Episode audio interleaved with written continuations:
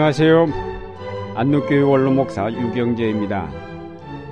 일본 소니 회사 사장이 언젠가 기업이 발전하려면 룰 브레이커가 되어야 한다고 하였습니다. 이 말을 기독교식으로 표현하면 거듭나야 한다는 뜻입니다. 기업만이 거듭나야 사는 것이 아닙니다. 교회야말로 거듭나지 않으면 쓸모없는 교회로 떨어지고 말 것입니다. 교회야말로 룰 브레이커, 즉 틀을 깨는 자가 되어야 할 것입니다. 과거의 틀과 경험과 의식이 안주해 있는 동안 변화하는 역사 앞에서 교회의 역할을 감당하지 못한 채 낙오되고 말 것입니다. 교회는 기업보다 그 시대 그 역사에 더욱 민감하여야 할 파수꾼이기에 시시각각 변하는 그 시대 상황에 대처할 수 있는 열린 의식, 틀에 매이지 않는 자유로움이 필요합니다. 우리의 구원은 한 번 받은 것으로 끝나는 것이 아니라 끊임없이 새로워지고 자라지 않으면 안 되는 성격을 가지고 있습니다. 한 달란트 받은 종과 같이 아무것도 하지 않고 땅에 묻어두는 일은 곧 죄악입니다. 결국 그는 어두운 바깥에 쫓겨나 슬피 울며 일을 갈 수밖에 없었습니다. 거듭남의 의미는 한 번만 다시 사는 것이 아니라 거듭거듭남을 의미합니다. 예수님께서 그를 찾아온 니고데모에게 사람이 거듭나지 아니하면 하나님 나라를 볼 수 없다고 말씀하셨습니다. 우리는 땅에서 태어났고 땅에서 이루어지는 일만 경험하고 알 뿐입니다. 따라서 이런 의식, 이런 경험만 가지고는 하나님 나라를 이해할 수 없는 것은 너무나 당연합니다.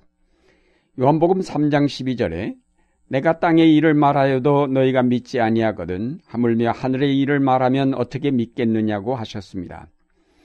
땅의 변화도 미처 소화하지 못하는 사람들이 어떻게 하늘의 일을 이해하고 소화할 수 있겠느냐는 말씀입니다. 여기서 말하는 거듭남이란 이 땅의 모든 사고방식과 틀을 깨뜨리고 하늘의 일을 깨닫게 하시는 성령으로 말미암아 새로운 사고, 새로운 마음, 새로운 영으로 다시 태어나는 것을 뜻합니다. 하나님의 아들이신 예수님께서 이 땅에 오셔서 사사건건 바리새인들이나 율법 학자들과 충돌하신 것은 근본적으로 그 틀이 달랐기 때문입니다.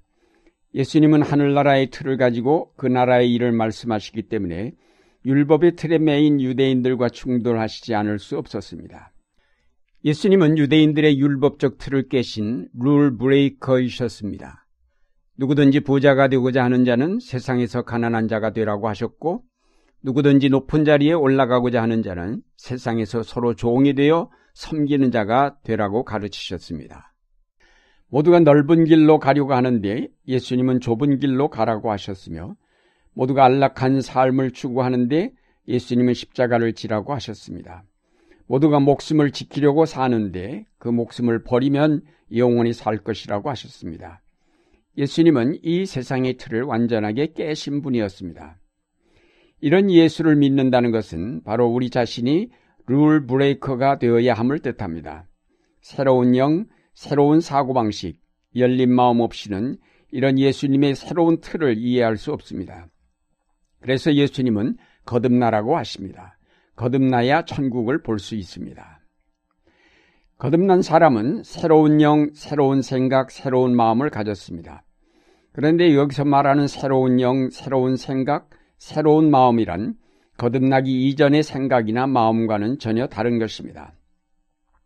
거듭나기 이전에 우리의 생각은 주로 자기 중심적이었고 그 마음은 대체로 다른 세계, 다른 사람에 대하여 닫혀 있었습니다. 하나님을 알지 못하여 그가 지으신 세계와 사람에 대하여 닫혀 있을 수밖에 없습니다. 따라서 그 생각이나 마음이 항상 변화에 민감하지 못하고 한 번 경험하고 붙잡은 것은 끝까지 놓지 않으려 합니다.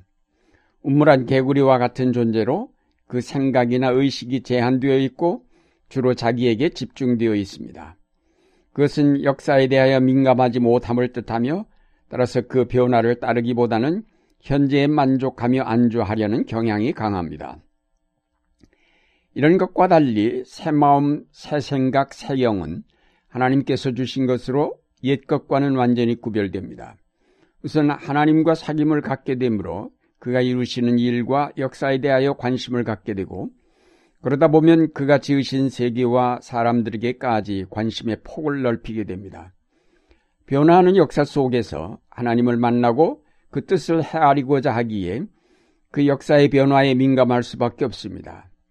무한하신 하나님을 만나고 알기 위하여 항상 열린 마음으로 그가 이루시는 새로운 일들에 대하여 받아들이고 따르고자 합니다. 새로운 마음, 새로운 영은 대단히 유연하여 한 가지 틀에 매이지 않습니다. 흐르는 물과 같아서 좁은 곳을 통과할 때는 소용돌이쳐 흐르고 넓은 곳에 이르러서는 유유히 흐르며 바다에 이르러서는 바다처럼 폭을 넓혀갈 수 있는 마음입니다. 그러므로 새로운 영으로 거듭난 사람은 항상 새로움을 추구하는 사람입니다. 항상 하나님의 나라의 새로운 일들을 따라가는 사람들입니다. 하나님의 나라는 넓고 깊어서 우리에게는 항상 새로운 것일 수밖에 없는 나라이기에 우리가 쉬지 아니하고 그 나라를 탐험하여도 늘 새로운 것을 만나게 됩니다. 그러나 이런 새로운 영도 날마다 성령으로부터 새롭게 하심을 받지 않고서는 계속 자랄 수가 없습니다. 계속 새롭게 하시는 성령 안에 내가 있을 때에 내 안에 들어온 성, 새로운 영이 자라게 되며 살아있는 영이 됩니다. 내 안에 들어온 새로운 영은 그 자체로는 새로운 것으로 남아있지를 못합니다. 마치 전기와 같아서 발전소로부터 공급되는 전기줄에 전등이 달려있을 때 빛을 발할 수 있는 것과 같이 우리 안에 들어온 새 영이 성령과 연결되어 그가 공급하시는 하늘의 능력으로 채워질 때만 그 영이 자라며 그 영의 능력이 더욱 확대되어 갑니다. 따라서 거듭남은 한순간에 이루어지는 일이 아니라 계속되는 일임을 알 수 있습니다. 성령과 우리가 한번 연결되면 우리의 죄 사함을 받는 일에 그치지 않고 우리 생활에 여러 가지 변화가 일어나게 됩니다. 믿음을 바탕으로 사랑과 소망이 생겨나며 기쁨과 평화, 온유와 겸손, 절제와 인내가 자라납니다. 텔레비전이나 라디오를 통해 세계를 알게 되듯이 성령이 보내시는 뉴스를 통해 우리는 하나님의 세계를 알게 됩니다. 그러면 사회와 정치를 보는 눈이 달라지고 문화를 보는 눈이 다양해지고 역사의식이 뚜렷해집니다. 우리가 매일 저녁 텔레비전을 보면서 새로운 정보를 얻는 것처럼 매일 성령이 보내시는 새로운 정보를 얻고자 기도하며 성경을 보아야 할 것입니다. 그러면 어제와 다른 새로운 사실을 발견하면서 생각을 고쳐먹게 되고 그가 보내시는 위로와 소망을 통해 기쁨과 용기를 얻게 되며 미래에 대한 소망과 확신을 가지고 적극적이고 진취적인 신앙의 삶을 이루게 될 것입니다. 이렇게 우리는 늘 새롭게 하시는 성령의 정보들을 받을 수 있는 영을 받았으면서도 마치 텔레비전을 갖다 놓고도 켜지 않는 것처럼 날마다 기도하지 않고 날마다 성경을 보지 않기 때문에 성령이 보내시는 새로운 정보들을 듣지 못하고 알지 못하고 있는 경우가 많습니다. 우리 신앙인들이 한 번 은혜 받은 것으로 만족해서는 안 될 것입니다. 날마다 새로운 은혜를 주시는데 옛 것에만 사로잡혀 있는 사람은 결국은 나고자가 되거나 보수적인 사람이 될 수밖에 없습니다. 교회도 마찬가지입니다.